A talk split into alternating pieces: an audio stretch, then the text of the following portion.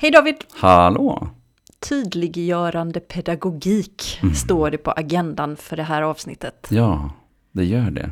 Och det här är en av din hemmaplan. Mm. Kan jag har du berätta, vad, vad är tydliggörande På... pedagogik? Ja. ja, jag tänker vi skulle kunna börja bara i vår egen vardag som vi har. Mm. Ehm, vi kan eh, komma till en em, restaurang eller en vårdinrättning. Och där finns det toaletter. Och på den så står det kanske damer och herrar på olika dörrar. Eller vi kör i trafiken. Och där står det en stoppskylt. Mm. Eh, som tydliggör vad det är man förväntas göra vid strecket. Stanna. Mm. och eh, andas. Och sen lägga i växeln och köra. Eh, också. Eh, och det här har vi ju överallt. Nu har vi haft en eh, period här när vi har haft klistermärken på golvet i affärerna. För att vi ska stå lite längre ifrån varandra och hålla distans. Ehm, eh, och allt det här handlar egentligen om att hjälpa folk att förstå vilket typ av beteendes eller vad man ska säga, som önskas. Mm. 40 meter under jorden i pendeltågstationen eh, på centralen som öppnades för eh, ett par år sedan. Eh, där valde man då att göra dörrar som öppnas så att man inte kan slängas ut på spåret. Och eh, framför de här dörrarna så är det en vit eh, ruta. Och bredvid den vita rutan så står det att man ska ställa sig här för att släppa fram de som går av.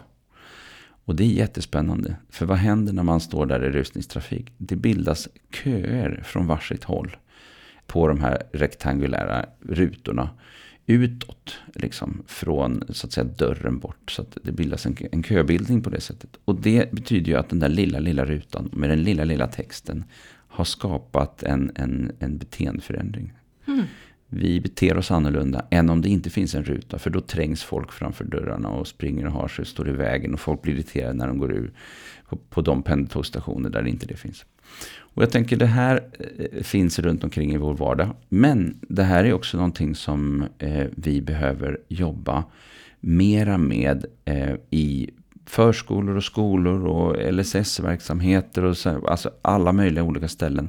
Också faktiskt arbetsplatser. För att vi vet att för vissa personer så måste svaret på vad, när, hur, med vem, varför, hur länge, hur ofta, vad ska hända sen, alla de här frågorna. Eh, för vissa personer så är det enormt betydelsefullt att ha svar på de frågorna. Och det är det för oss alla i vissa situationer. Om vi sticker ut på en resa, eh, vi säger att vi tar tåget, och sen så plötsligt så tåget stilla. Och så får vi ingen information. Mm. Då Då stiger temperaturen fort Ja, i kupén och folk blir skitirriterade. Som att när stressen ökar eller graden av osäkerhet ökar så blir det viktigare för oss att få information om när, var, hur och varför och allt Det är ju här. det va. Ja. Och, då säger, och nu har de ju blivit, de är ju hyfsat noggranna med det på många håll. Och berättar att eh, nu har det här och det här hänt och vi har en nedriven spår eller en ledning eller någonting. Och eh, vi inväntar eh, klarsignal och vi återkommer till det så snart vi vet mer eller någonting sånt där. Och då får man nöja sig med det. Och det man kan göra då, det är att då kan man eh, göra annat. Man kan eh, sätta sig och läsa lite eller sådär. Men om vi inte får den här informationen, då ägnar vi oerhört mycket tid åt att fundera över eh, vad är som händer? Eh, hur länge ska vi stå här då? Eh, varför berättar de ingenting? Och eh, vi börjar liksom bli upprörda. Och det intressanta med det här är att vi ägnar oss åt att försöka förstå vad som gäller, alltså formen för eh, någonting, istället för att ägna oss åt något värdefullt, själva innehållet. Och det här kan vi dra en parallell till andra verksamheter.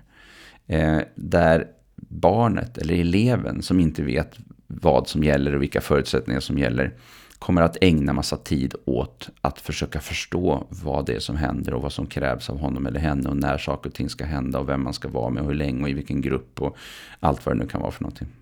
Att man inte ägnar tillräckligt mycket tid åt själva innehållet. Och vissa personer har extremt stort behov av att veta vad som gäller. Och där måste vi jobba med tydligare pedagogik.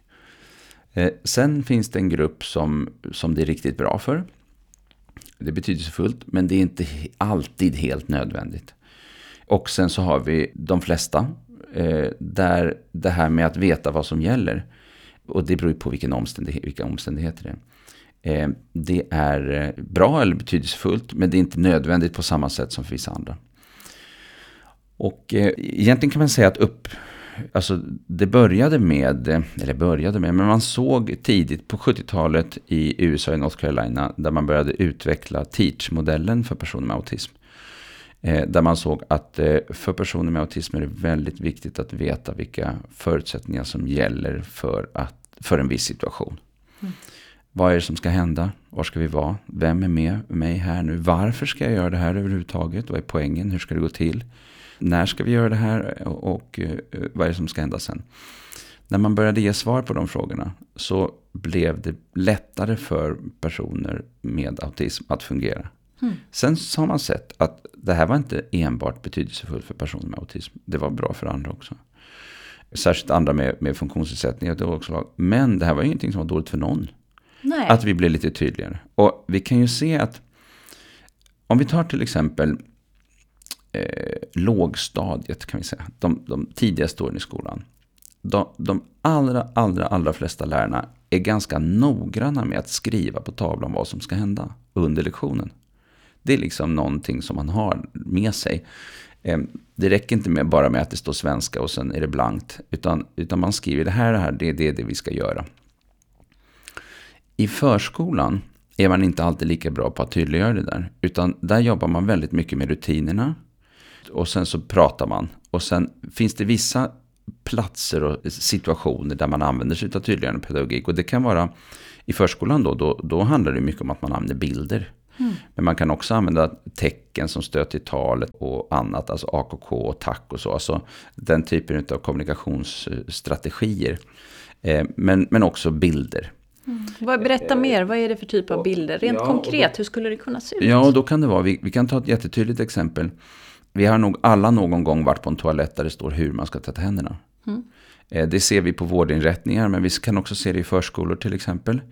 Eh, och då är det ju vilken ordning man ska göra saker och ting på. Eh, först sätter man lite vatten på händerna och sen tar man tvål och sen hur man ska tvätta händerna och sen ska man skölja och sen ska man torka.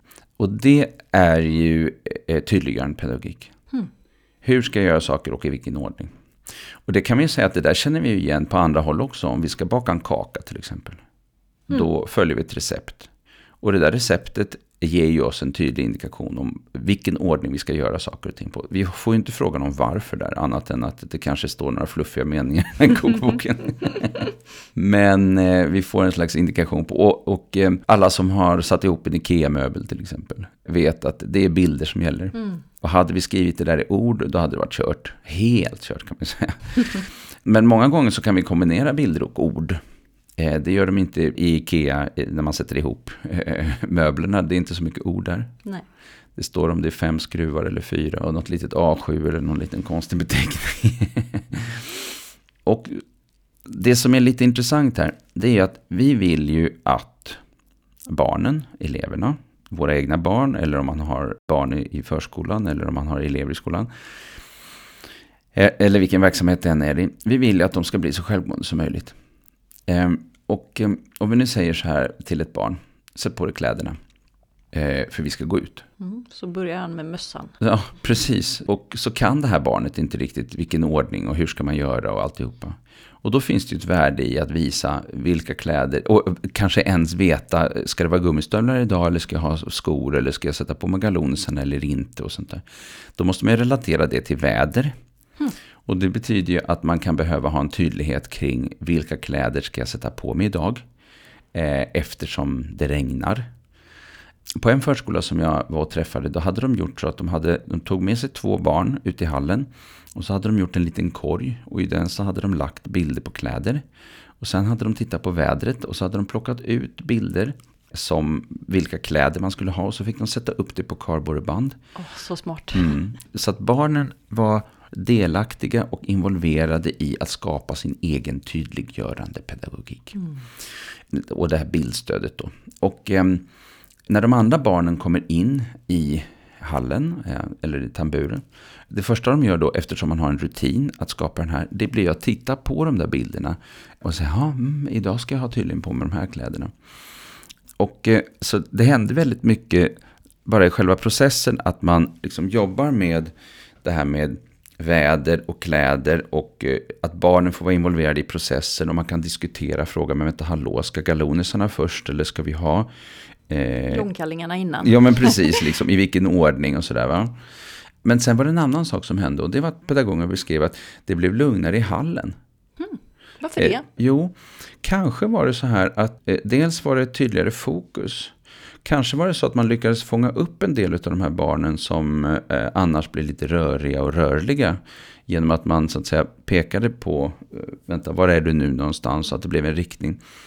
Men också det att en del barn blev kanske mera självgående för att de kunde liksom följa den här ordningen. Och sen har vi vissa som kan det redan och inte behöver titta. Och det här är intressant, tänker jag, att vi, vi kan behöva använda det här för, för just toalett och hall på förskolor. Mm. inte jätteovanligt att man har. Ibland har man någon välja-tavla, ibland har man andra typer av tavlor som visar kring aktiviteter eller kring eh, i samband med samling eller något sånt där. Ibland finns det någon tavla som visar vilka som är på plats. Um, ibland har man eh, bilder på korgar eller burkar eller, eller, eller lådor där man har leksaker i, i hyllorna. Så att man ser vad som tillhör var och sånt där. Men på vissa ställen så har man inte ordnat det så tydligt och så. Och då kan man fundera på om det finns ett värde i det. För att om jag då säger till barnen så här att eh, nu ska vi städa undan.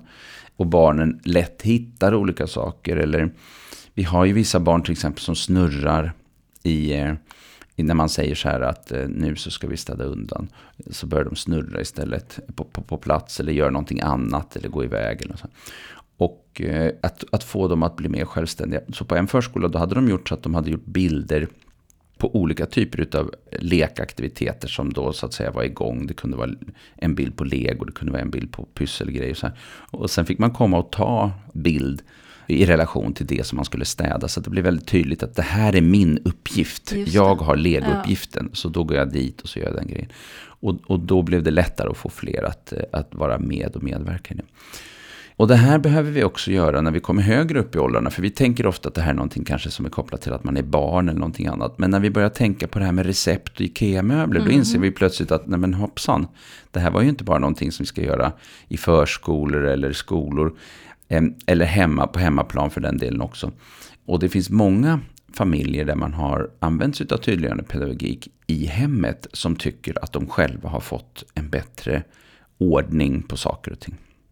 David, är det här liksom något nytt med tydliggörande pedagogik? Är det, går det i mode i det här? Alltså nej, det är inte nytt. Alltså, dels var det så att man eh, utvecklade det där med eh, för 50 år sedan, så det är ju inte nytt på något sätt så. Eh, sen tänker jag att eh, eh, man har väl alltid haft viss typ av eh, tydlighet kring saker och ting, typ i alla tider höll jag på att säga. Alltså att eh, gå här eller här bor den här eller liksom att, eh, indikationer på olika sätt. Men det som blir tydligt, för nu pratar vi om pedagogik och då är det ju kopplat till, och då tänker jag, pedagogik är inte bara det en lärare eller någon annan pedagogisk personal gör i en förskola eller skola, utan vi har ju också en slags vardagspedagogik som föräldrar ägnar sig åt. Eh, när vi försöker uppfostra våra barn så finns det en slags pedagogisk tanke. Och ibland blir den där bra och ibland blir den dålig. Därför att strategin inte är bra. Och vi vill ju att barn ska bli så självständiga som möjligt. Och därför så ligger det här med tydliggörande pedagogik och det som vi kallar autonomistödjande pedagogik, det ligger väldigt, liksom, hand, det ligger väldigt nära varandra. Mm. Jag tänker att många kanske tycker att det du beskriver inte alls skapar självständighet. Ungarna blir ju inte alls självständiga, de får ju lista på vad de ska göra hela tiden. Det är ju allt annat än självständigt. Vad, vad svarar du på det? Det är ju intressant det där, för att eh, det finns ju en idé då om att eh, man inte tänker själv. Men då har man ju tagit bort momentet av att man kanske eh, involverar eh, barnet i skapandet av systemet. Mm. Som jag berättade om i den här halvsituationen. Ehm, men sen är det också det att eh, ibland har man en idé om att barn ska tänka ut hur de ska göra eller vad de ska göra själva utan att man ska behöva hjälpa till med den processen. Men eh, många av de som misslyckas i de här situationerna, som inte fixar situationen, de eh, Alltså det finns ett problem att, att om, vi in, om vi misslyckas och samtidigt inte har en strategi, då rör vi oss liksom inte framåt. Nej. Och vi kan ju ta exemplet, jag tror att alla som har haft tonåringar vet hur det är att säga åt tonåringar att städa rummet. Mm. Vad hände liksom de närmsta två timmarna? Ja, inte blev. Ingenting. Liksom. Kan det vara så att vissa faktiskt skulle behöva att man gick igenom lite grann och tittade på vad innebär städa för någonting? Vad är det du ska göra nu? Man kan ju ha tonåringar som kommer in och så kommer man in, de har flyttat ett papper från en plats till en annan mm. liksom, under två timmars tid. Och eh, vissa är ju oerhört skickliga på det. Och då kan man fundera så här, är det, är det bara att de är lata då, de där som inte gör? Mm. Eller är det faktiskt så att de inte riktigt vet var de ska börja någonstans? För det är så otroligt mycket saker. Mm. Att bryta ner, det är en väldigt stor och ganska diffus uppgift, städa. Ja, till verkligen. att bryta ner den i genomförbara steg och dessutom mm. veta i vilken ordning man ska göra de stegen. Ja, men precis. Och det här tänker jag, alltså det, jag tänker att man kan ju alltid se om det är så att vi får en ökad självständighet eller, eller, eller ökad möjlighet att kunna röra sig i riktning framåt genom att man använder sig av den här typen av strategier. Mm. Med, med bilder eller med eh, listor eller checklistor eller andra typer av saker. Men du, tycker du att alla familjer borde jobba med tydliggörande pedagogik? Eller är det för de familjer som har svårigheter? Alltså i de familjer där, där det finns svårigheter, där vet vi att det har jätte, jättestor betydelse. Men eh, jag vet inte om jag har stött på någon familj som inte har specifika svårigheter med typ något barn med diagnos eller annat. Där man ändå inte har problem med att komma iväg på morgonen ibland. Eller att det blir tjafs kring eh, eh tandborstning. Eller när man ska stänga av eh, sitt spelande eller andra typer av saker. Och där behöver vi ofta ha strategier. Men så om du som lyssnar här nu tänker att vi har inga problem hemma hos oss med några saker överhuvudtaget när det gäller kläder, mat, stänga av datorn. Ja, då kan väl ni höra av er. För det är det du säger David, att alla, ja. alla skulle Nej, men, kanske vara hjälpta av tydlighet på ett ja, eller annat nu, Och då menar inte jag att eh, i alla familjer så har alla det typ lika eh, enkelt eller tufft. Nej. Tvärtom så är det så att eh, det är enorma skillnader mellan olika familjer. Och Eh, i, i familjer där man har barn med till exempel funktionsnedsättningar och så, så är det ju ofta väldigt svårt för andra att faktiskt egentligen kunna sätta sig in i mm. vad, hur det är om de själva inte har det på det sättet. Um, vi har skrivit då, eh, det finns flera böcker i en serie.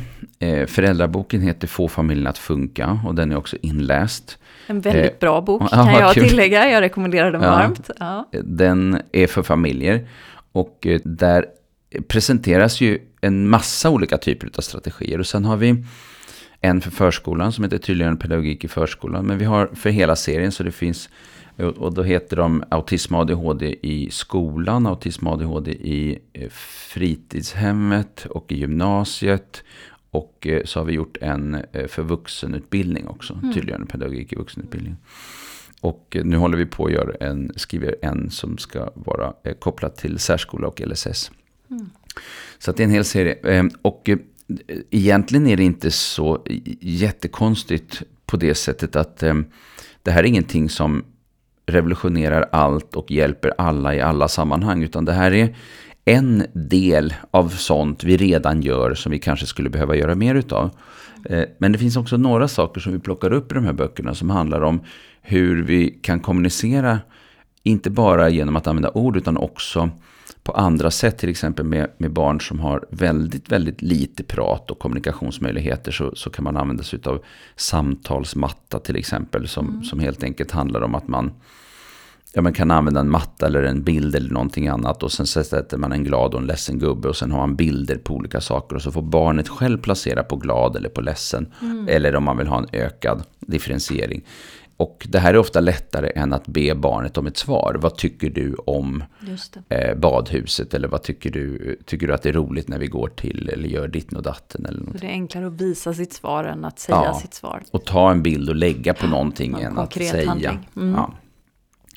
Och sen andra typer av tekniker som också är betydelsefulla, som, som det som man pratar om, som kallas äh, sociala berättelser, seriesamtal, ritprat, att man pratar samtidigt då? som man ritpratar.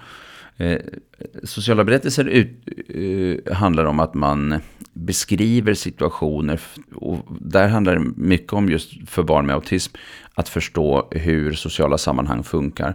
Men eh, jag har också sett eh, Eh, lärare använder det här på klassrumsnivå för en hel grupp. Där man liksom har beskrivit olika situationer med, med en berättelse. Och eh, även det här med ritprat som handlar om att man ritar samtidigt som man pratar, så typ streckgubbar. Mm. Först mm, mm, och sedan liksom, eller berättar, ja, här är Kalle och så ritar man en rundring med två eh, streck nedanför och sen, och här är Lisa och vad, vad gjorde Kalle då för någonting och vad tror du Lisa tänkte då? Alltså man pekar, man pratar om de där figurerna på, på pappret istället för att prata om verkligheten. Mm.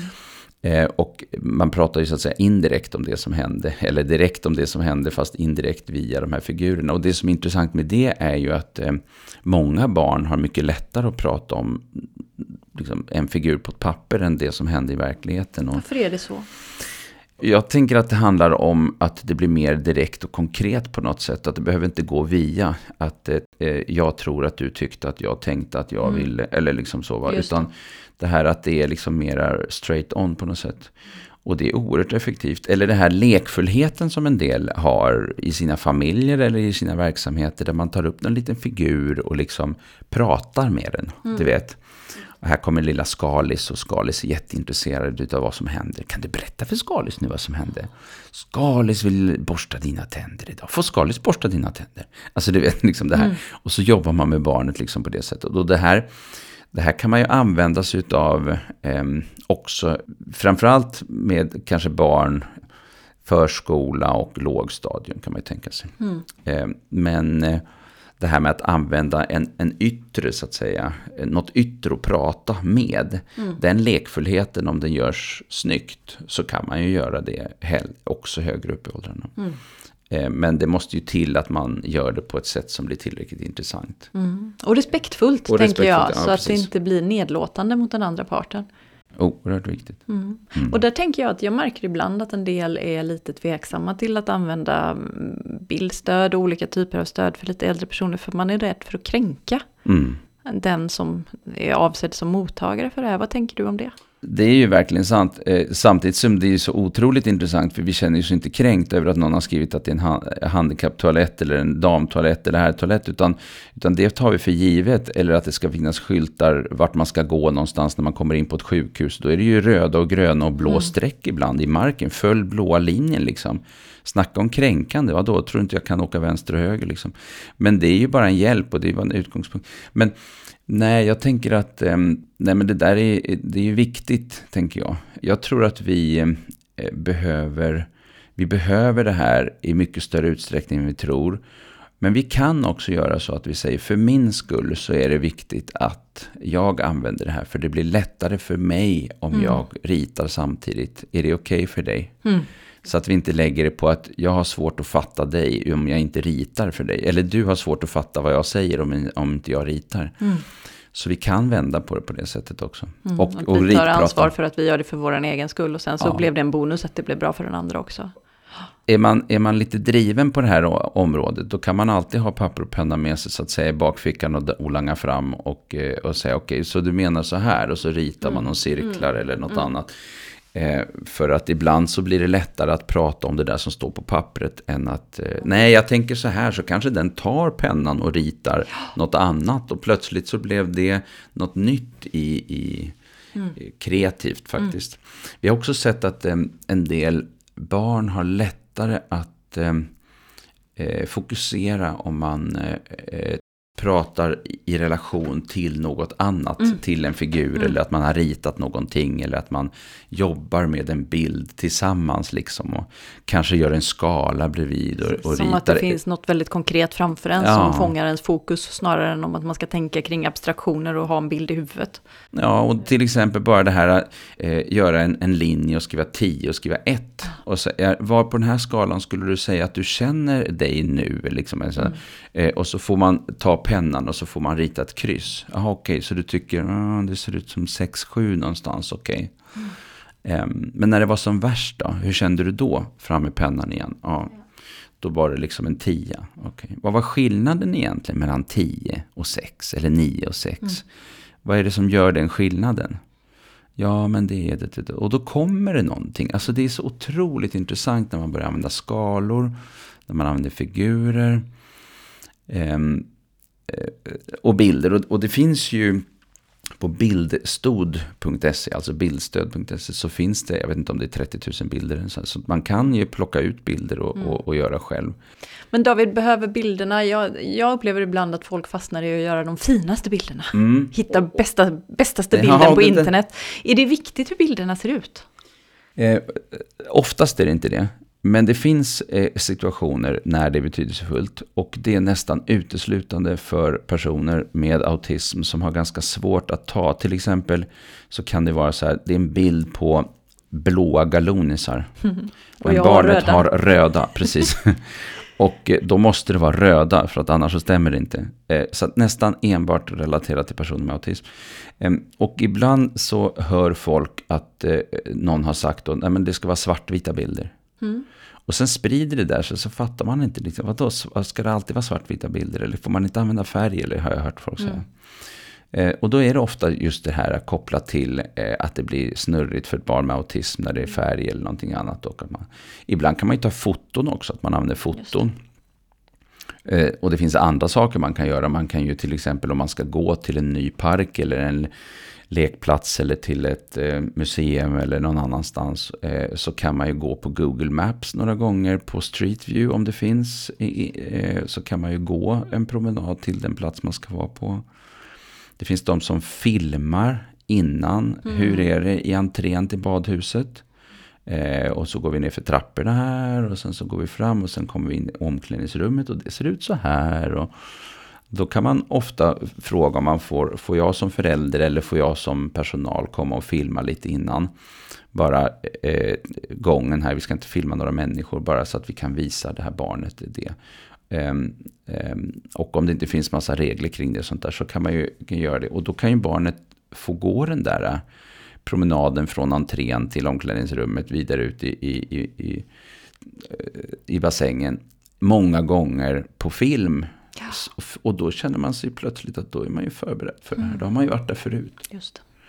Så att, eh, och då kan man säga så här, men ska vi bara liksom hjälpa barn så här och vaddera allting och allting ska förberedas. När de kommer ut i verkliga livet, då, hur ser det ut då? Mm, den har jag hört. Och då tänker jag så här att, ja men det är också så att nu har vi kanske en femåring eller en nioåring eller en tolvåring eller, eller en femtonåring. Men det är ju fortfarande ganska många år kvar tills man är vuxen och ska liksom lösa mm. saker och ting helt själv. Och, um, under den tiden så behöver man få strategier. Mm. En strategi är ju till exempel att ta Google View eh, med Street View version, eh, versionen och gå eh, själv några gånger. Eh, för det har man lärt sig när man var liten, att det var bra. Och, då, och då har vi ju lärt oss en strategi. Mm. Eller att jag eh, gör ett, en, ett schema med, med eller schema, en, en slags struktur på morgonen. Mm. Så att jag inte glömmer någonting. Mm. Eller att jag har eh, nedtecknat vilka saker som ska ligga i väskan. Så att jag inte glömmer någonting. Eh, och att de här strategierna behöver man ha med sig. Också sen kanske i vuxenlivet. Precis. Och, och, särskilt, verkligen särskilt för personer med funktionsnedsättningar. Men alla behöver vi kunna skriva in ibland i kalendrar eller almanackor eller gör, andra saker. Jag, jag gör to-do-listor. Ja, ja, och jag har minnes, alltså det piper och har ja, sig. Ja. Eh, och, jag, och numera kan man ju prata in. Och bara eh, sätt timern på 55 minuter liksom eller någonting sånt där. Och påminn mig klockan 14.30 om tvätten. Mm. Alltså man bara pratar in och sen piper den tillbaka och säger att tvätten, hallå. Ja, precis. Mm. Nej, men... Eh, så om man sammanfattar är... så uppfattar jag tydliggörande pedagogik som olika sätt att hjälpa personer att få mer tydlighet i sin vardag. Och så finns mm. det massa olika sätt som man kan hjälpa folk med det. Just. Med bildstöd och med sociala ja. berättelser och massa andra saker som du har varit inne på här. Massa, massa strategier va? Och eh, här är en kreativitet och jag, jag tänker att ofta så gäller att inte börja allt för fancy med massa bilder och det tar massa tid att komma igång och sånt där. Utan många gånger kommer vi jättelångt med papper och penna. Mm. För många år sedan så handledde jag två förskollärare som hade en liten grupp som de hade startat med eh, någon slags uteförskola. De hade en, ett barn där som hade det väldigt tufft. Och vi pratade om det här med tydliggörande pedagogik och de bara, men jag tänker inte, vi kan inte gå in och leta efter bilder, det har vi inte tid med och det, det finns inte, det här var länge sedan också så mm. det var inte lika vanligt och lätt och så. Eh, och plastmaskinen var det den och sånt där, ni vet. Eller inplastningsmaskin mm. eller vad det är. Eh, nej men, papper och penna, en liten pennstump, ner i galonisjackan eller vad de hade för någonting själva liksom. Alltså mm. de vuxna har ju regnkläder på sig ute liksom hela dagarna, för de hade en sån verksamhet. Och, eh, och de bara gjorde sådana här enkla streckgubbar. Rund ring, liten figur. Eh, här är först Kalle och sen hmm, eller någonting. Eller mm. först Lisa och sen hmm. eh, Och det hade väldigt, väldigt stor effekt mm. på det här barnet. Eh, som då hade svårt att acceptera. Skulle någon klättra upp i träd skulle det barnet upp i samma träd. Skulle någon sitta på en eh, viss stubbe och äta mat så skulle det barnet sitta på samma stubbe och äta mat. Och det hade jättestor betydelse. Eh, därför att de bara helt enkelt började visa på vad som gäller. De, de, de började svara på lite av de här frågorna om vad och hur och när och varför och med vem och sånt. Mm.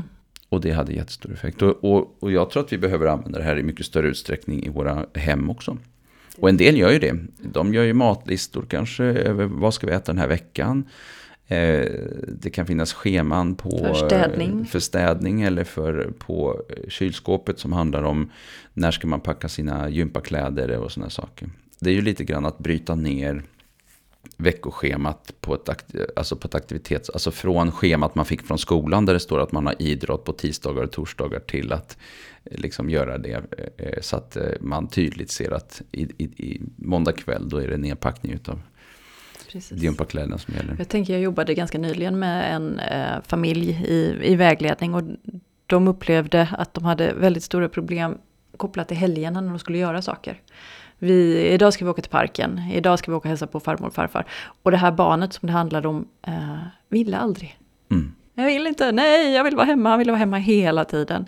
Och när vi hade borrat en hel del i det där så kom vi fram till att det handlade ju om att barnet inte riktigt visste vad det var som gällde. Vad betyder det att gå till parken? Mm. Vilken park? Hur länge ska vi vara där? Vad ska vi göra efteråt? Ska du följa med också mamma eller är det bara pappa?